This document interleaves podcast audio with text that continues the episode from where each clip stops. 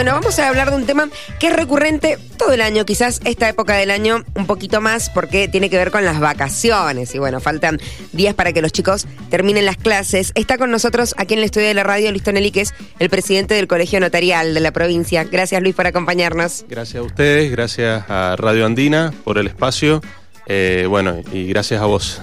Tenemos eh, varias consultitas para hacer. Aprovecho también a los oyentes a que puedan dejar la suya en el WhatsApp, que aprovechen este momentito, 2615-57-81-84. Mencionaba el tema vacaciones porque tenemos que hablar de autorizaciones. Autorizaciones para viajar, autorizaciones para los chicos cuáles son los requisitos que hay que llevar o cuáles son las consultas que a ustedes más les hacen y qué sucede, sobre todo cuando se sale del país con solo uno de los progenitores. Exactamente, estamos en época justamente donde ya están planeando sus vacaciones y bueno, uno de los progenitores o de los padres eh, es recomendable que cuando se acerque al escribano y haga su autorización para autorizar al menor a salir del país, eh, traiga la partida de nacimiento actualizada eh, el DNI también se le solicitamos y de esa manera dejar mm, expresamente cuál es el lugar de destino donde va a ir y lugar de regreso.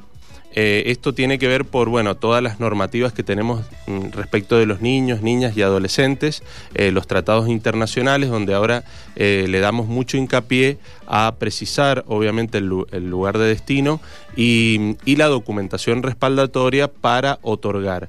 lo bueno que tiene la autorización de menores ante notario es que eh, nosotros calificamos, somos profesionales que calificamos justamente esta, mm, eh, e, e, este tipo de actos y eh, luego viene la etapa de legalización que lo hacemos justamente en el colegio notarial. Y la legalización tiende a que este documento pueda circular, ya sea en los países fronterizos o ya sea fuera de la provincia u otros países. Ese documento viaja con la familia que... Viaja con el menor, claro. Claro, claro, con el menor y con la, familia que, que, sale del país. ¿Tiene que hacerse un papel por cada viaje? ¿O tienen, no sé, un, tiempo de un año de vencimiento y se pueden hacer viajes en esa época? Exacto, puede ser a uno de los hijos o a dos hijos o a tres hijos, lo podemos mencionar en el mismo, en, en la misma documento. Eh, y puede ir legalizado o apostillado, depende del país de destino donde vaya. Y puede ser por un año, por seis meses o eh, hasta la mayoría de edad. Eh, eh, depende, hay situaciones donde eh, los menores que van de una edad de 13, perdón, de 16 a 18 años, podemos pedirle también su ratificación o su consentimiento. No, ah, no es obligatorio, pero puede venir el menor adolescente a ratificar su consentimiento. ¿Qué pasa si eh, uno de los padres no, bueno, no quiere firmar la autorización con el que se, para que se vaya su hijo? ¿No puede viajar? Mm, lamentablemente, si no es vía notarial, ya lo tiene que ser vía judicial, ante el juez de familia. Nosotros actuamos, eh, el escribano actúa mientras no haya conflicto entre los padres. si hay conflicto, ya debe dirigirse al juzgado de familia y hacerlo vía juzgado de familia la autorización. Y esos papeles después se presentan en, bueno, autoridades pertinentes, en migraciones. En migraciones, claro. ¿Y migraciones, con, ¿Y con cuánto anticipación? Digo, porque estamos en diciembre, quizás alguna familia planea viajar en enero. ¿Con cuánto tiempo tengo que consultar al escribano? Eh, bueno, ese es el beneficio que tenemos nosotros, que eh, dependiendo de la actividad del escribano podemos otorgar una autorización de menor en, en 48 horas o en tres días. En cambio, cuando se recurre quizás a un organismo, puede ser que la demora sea mayor. En cambio nosotros hacemos la calificación, inclusive nos ha tocado casos de urgencia que lo hemos tenido que hacer para el mismo día. Para el mismo día. Eh, entonces, bueno, eso, eso lo destacamos muchas veces porque eh, dicen, y bueno, pero este el profesional a veces tiene un, un costo un poquito mayor, pero lo que, lo que tratamos de apuntar es que sepan que nosotros además calificamos bien el instrumento, calificamos la responsabilidad parental de los padres, eh, vemos si, si lo puedo otorgar o no lo puedo otorgar, porque hay situaciones... ¿Hay situaciones donde no lo ha otorgado? Hay situaciones donde puede llegar a tener pueden llegar a tener restricciones judiciales. Entonces, toda esa, toda esa Mm. parte nosotros la calificamos que quizás en algún otro organismo demoran más y no tiene toda esa calificación nuestra propia de la profesión. digamos. Y para quien, por ejemplo, nunca lo ha hecho, que es la primera vez, ¿hay algún modelo, digo, de carta? Tengo que primero hacer una consulta y después ver qué papel llevo. Llamo antes por teléfono, me indican y después voy. Eh, lo habitual es que primero llame al escribano, a su escribano de confianza, le da un turno, viene a la escribanía, Sí. eh, Se asesora. se asesora, le explica la situación, cuándo quiere salir, dónde quiere salir, cómo es su situación familiar, cómo es la relación con el otro progenitor, Sí. eh, si es que están separados o no están separados, o si va a ir en compañía capaz el menor de un abuelo o de una abuela, Ah, claro. puede ir. Y en, e- perdón que te interrumpa, pero en ese tema, si el menor sale con los abuelos, ¿necesita la autorización de los dos padres? siempre, siempre va a necesitar la autorización de los, de los dos progenitores. Progenitores, siempre, bien. siempre va a necesitar. Puede inclusive autorizarlo a viajar solo, porque lo permite la modificación, o en compañía de un tío, de una tía, de otro progenitor. Siempre dice la ley que para salir del país necesita la autorización de los dos, salvo que vaya con, Con uno de ellos. con uno de ellos. Bien, bien, bien. Em, bueno, entonces piden el turno, van, se acercan. Eh, as- toman la consulta el, Sí. el escribano y al otro día seguramente o a los dos días ya tiene resuelto, digamos, el, el- el- digamos, la inquietud eh, de, de la parte. O hay veces puede ser que lo resuelva el mismo día ante un caso de urgencia, pero siempre destacamos eso, es el asesoramiento, el asesoramiento ante el profesional, el asesoramiento ante el escribano, porque es un tema eh, que tiene que ver con justamente la circulación de, de- del menor y hoy tenemos tratados internacionales, tenemos el Código Civil y Comercial, eh, tenemos la protección de, los niños, niñas y adolescentes, que es un tema muy importante a nivel no solo nacional, sino a nivel internacional. Por eso, bueno, un poco desde el Colegio Notarial de Mendoza hemos lanzado a partir de este mes una, una campaña eh, justamente eh, con la difusión y las bondades de la autorización de menor que lo consulte ante su escribano de confianza de, de- su departamento, de su zona, de su lugar, porque le brindamos este asesoramiento personalizado eh, para guiarlo bien en, en todo el trámite migratorio, en todo lo que pide migraciones, que, que es importante. Bien. Em, a la hora de resolver lo que me decías, promedio 48 horas, eh, la persona que no viaja, el progenitor que se queda, ¿tiene que ir personalmente a la escribanía o solo firmar un documento en el caso de que todo sea con Ah, no, sí, esto- sí. buenos términos? Digo, ¿cómo es el, el papel que le toca al papel. que se queda? ¿Qué es lo que tiene que hacer? Eh, no, sí, sí, sí. Justamente tiene que ir ante el escribano porque el escribano lo hace por medio de una escritura pública, lo hace con un documento que eh, autoriza y da fe. Eh, no hay un formulario tipo, no hay justamente lo que se mm, pretende es que consulta al escribano y el escribano lo otorga eh, bajo un documento público, un instrumento público que es una escritura que da certeza, da veracidad, da autenticidad, da circulación nacional e internacional. Entonces es un documento que solamente lo puede otorgar el escribano eh, y obviamente esa documentación la resguarda en escribanía, luego se expide lo que se llama una primera copia, un primer testimonio de esa autorización, se manda a legalizar o se manda a postillar al colegio notarial y cuando vuelve es lo que se le entrega al, al otro progenitor o a, o a alguno de los progenitores para que justamente lo presente en migraciones. Nosotros le expedimos el trámite terminado. Terminado. Por eso no hay ningún formulario que pueda ir a comprar a, no sé, al Claro, kiosco. bien, nada. bien, No. bien. ¿Y qué sucede en el caso, no sé si, si son la mayoría o no, donde hay una fecha de partida pero quizás no de regreso? Porque, porque no la hay, porque no sé, no, sabes, no, No sabemos, sabe. no, sabemos cuándo volvemos Bueno. y, y está au- autorizado, digo, por los padres, pero a la hora de los papeles, Es recomendable, justamente es recomendable poner el plazo. bien, hay Sí, que poner un plazo. Sí, porque el otro progenitor en la mayoría de los casos lo pide, si va Ah, a ser bien. un mes, si va a ser 20 días, si Ah, va a ser ok. un mes y medio, salvo que tengamos situaciones especiales de estudio o, si- o situaciones especiales Bien. de alguna nos ha pasado alguna enfermedad o alguna situación muy especial, pero siempre es recomendable colocar el plazo.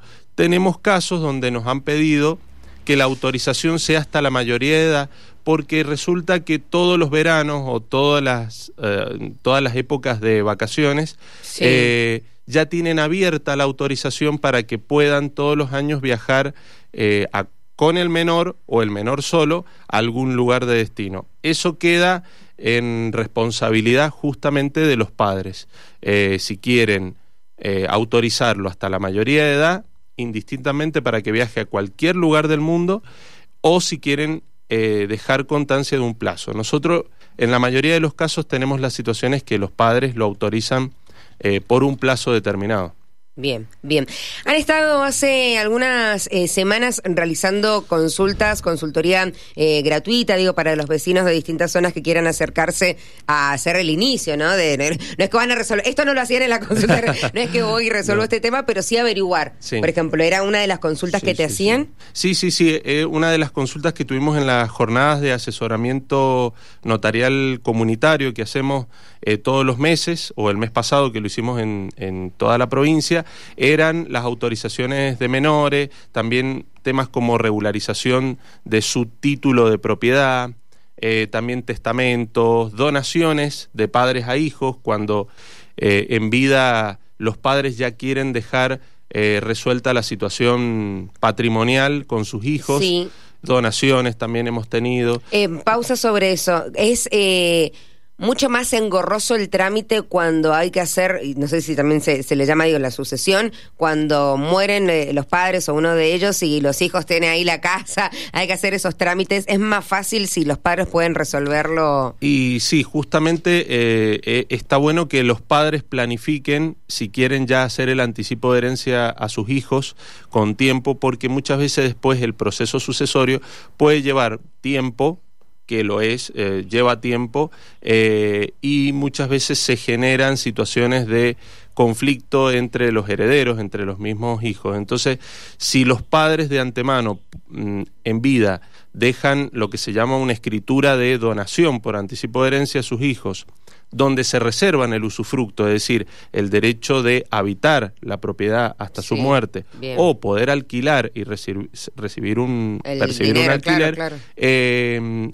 es conveniente porque es lo que le llamamos la planificación familiar. Ya dejan de antemano planificado, eh, se otorga una escritura, previamente siempre le pedimos que consulten con su agrimensor para hacer el plano, plano de mensura, entonces van al agrimensor, hacen el plano de mensura, actualizan el plano de mensura de la propiedad y luego nosotros otorgamos la escritura de donación. Bien. Eh, pero sí, es conveniente. ¿Y qué pasa cuando se, o sea, no, sé si tiene o no que ver, hay más generaciones, viste que es la casa de la familia y el nombre, la casa está en nombre de mi bisabuela. Claro. Viste, nunca hicieron ningún trámite de eso porque siempre fue un bien familiar. Familiar. Y bueno, ahí, ahí se viene. Pasa, no sé si. Sí, pasa, pasa que venimos con las sucesiones del abuelo o del bisabuelo. Claro. Entonces, bueno, ahí la rama es mucho más amplia, tenemos que traer, trabajar también con los abogados, porque el abogado inicia las sucesiones y nosotros trabajamos en forma conjunta para saber si esa propiedad queda a nombre de alguno de los herederos o si la someten a una venta, eh, digamos, mm, y con el producido de la venta, con lo que cobren, eh, se distribuyen proporcionalmente en cuanto a lo que le ha tocado en su derecho en la sucesión de la sucesión, puede ser, puede ser la sucesión del abuelo y después, obviamente, la del, la del heredero. Eh, ¿Cuánto tiempo llevan estos trámites en resolverse? Porque está como el mito de que demora años y años y es así. Y es relativo, es relativo dependiendo. Por eso nosotros eh, decimos que es, eh, es conveniente actuar en forma preventiva y al, al, que quiera hacer un anticipo de herencia, porque después muchas veces la apertura de una sucesión, hoy no, hoy están con la digitalización también de, de nuestras profesiones y la digitalización de los juzgados, va un poquito más rápido los trámites, pero no obstante lleva su complejidad. Hay, hay sucesiones que pueden llevar mucho más tiempo, hay, hay otras que mucho menos tiempo por la eh, o por el conflicto que se genera o no entre los mm, entre los herederos o algún reclamo o, eh, o por diversas razones, pero mm, también la, la justicia ha, está optimizando bastante el, el servicio porque estamos todos yendo en nuestras profesiones al tendiendo a la digitalización. Sí, y pero un promedio de tiempo es mínimo dos meses, mínimo tres meses o hasta puede ser dos años, Ah, dependiendo. bueno. Depende cómo venga el, el caso. decir cinco años. Digo, bueno, se demoró un montón. No, no, bueno, estamos, No, estamos. Eh, ¿y, y cuáles eran los otros temas como los más recurrentes en estas consultas con las jornadas de asesoramiento? Eh, los más recurrentes tiene que ver con la regularización dominial, es decir, el caso donde eh, mi papá o mi mamá eh, compró la propiedad, tiene solamente un boleto de compraventa, Sí. no tiene la escritura, recordemos que la escritura es lo que finalmente a uno lo hace el dueño de la propiedad, Bien. entonces eh, tiene el boleto de compraventa y el titular registral, el que le vendió a mi papá o a mi mamá, falleció o resulta que nunca le hizo la escritura.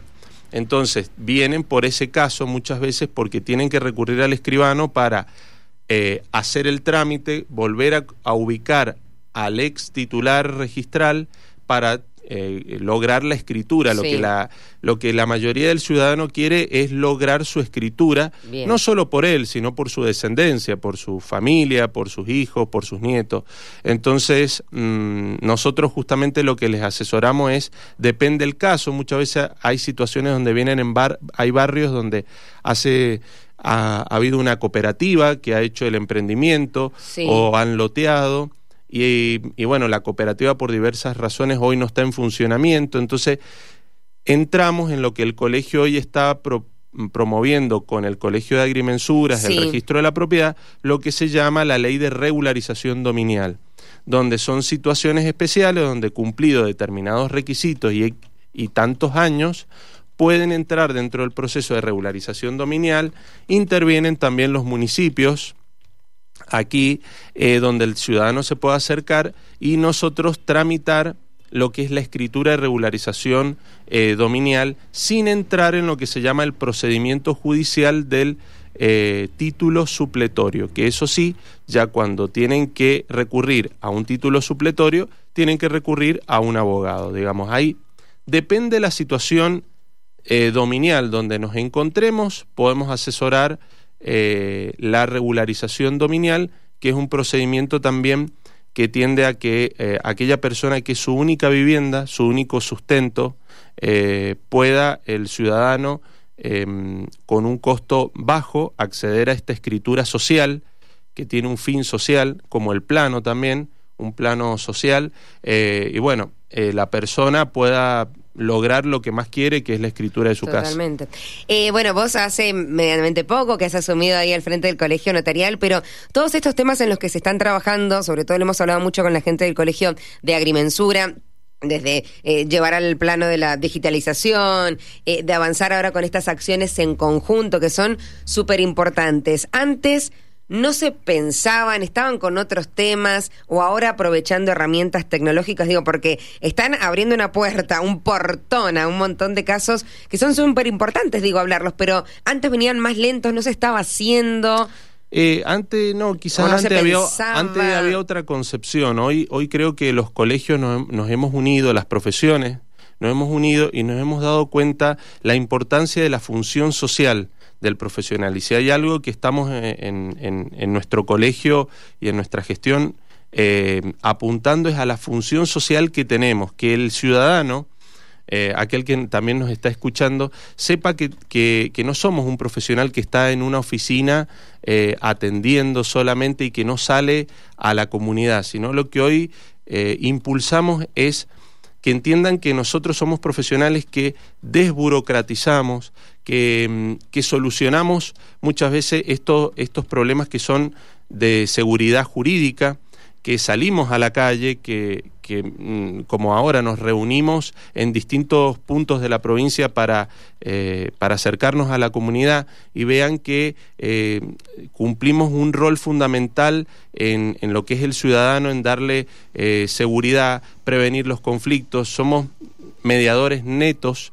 De hecho, en el Colegio Notarial tenemos un centro de mediación donde atendemos todos los días casos de eh, conflictos que ocurren o en un...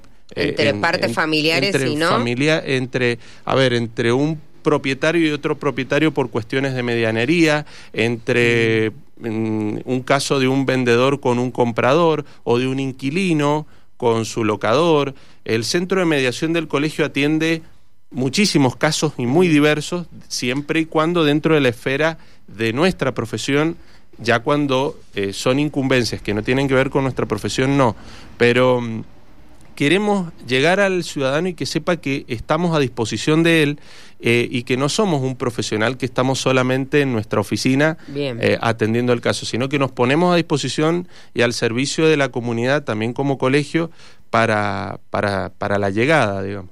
Bien, bien. ¿Van a realizar antes de que termine el año alguna otra jornada similar o lo van a anunciar por redes o están los planes ya para el año que viene? Eh, ya tenemos planes para el año que viene. La idea es, ir visitando los departamentos que nos faltan. Eh, ah, porque habían hecho una ronda más eh, federal. Habíamos hecho Maipú, Tunuyán, habíamos hecho el departamento de Las Heras, estuvimos Guaymallén, ¿no? Guaymallén también. No, Guaymallén no, perdón. Es uno de los que faltan. Luján, estuvimos en Luján. Eh, así que bueno, vamos a ir visitando en el este también, eh, estuvimos en San Martín, eh, estuvimos en Junín, si mal no recuerdo, bueno, en el sur también, así que vamos a ir viendo departamentos del Valle de Uco, del sur y del este. Nosotros recordemos que tenemos tres, tres circunscripciones, con delegaciones, delegaciones en el, en el este, en el sur también. En el sur tenemos el Colegio Central que está en San Rafael, la segunda circunscripción y delegación en Malargüe y en General Alvear. Y en el este tenemos el colegio que está, la sede de la tercera circunscripción en San Martín, con su delegación en Rivadavia. Eh, y aquí en, en el Gran Mendoza tenemos el Colegio Central, eh, que está en calle Patricias Mendocinas, eh, y tenemos la delegación del Valle de Uco. Así que en, todas, en todos los pueblos estamos tratando de llegar con esta jornada para, bueno, acercar a eh, a la comunidad nuestros servicios. Bien, ahí en, eh, estimo en redes sociales o en los medios vamos a, dar a conocer cuando estas fechas se vayan llevando a cabo. Luis, ¿nos queda algo para repasar, algo para contarle a los oyentes? Eh, por ahora no, que consulten con su escribano de confianza, estamos a disposición desde el Colegio Notarial y bueno, sepan que, que eh, en el momento en que tengan una duda o una consulta relativa a, nuestra materia, no duden en, consultarnos y, asesorarse. Bien, y yo la última, en el último minutito que me queda es cómo chequear eh, la mm, fidelidad que sea un escribano verdadero y no trucho, porque viste que hubo ah, momentos de, eh, denuncia que me está atendiendo alguien que, que no lo es. En el caso de que no me lo haya recomendado alguien y lo encontré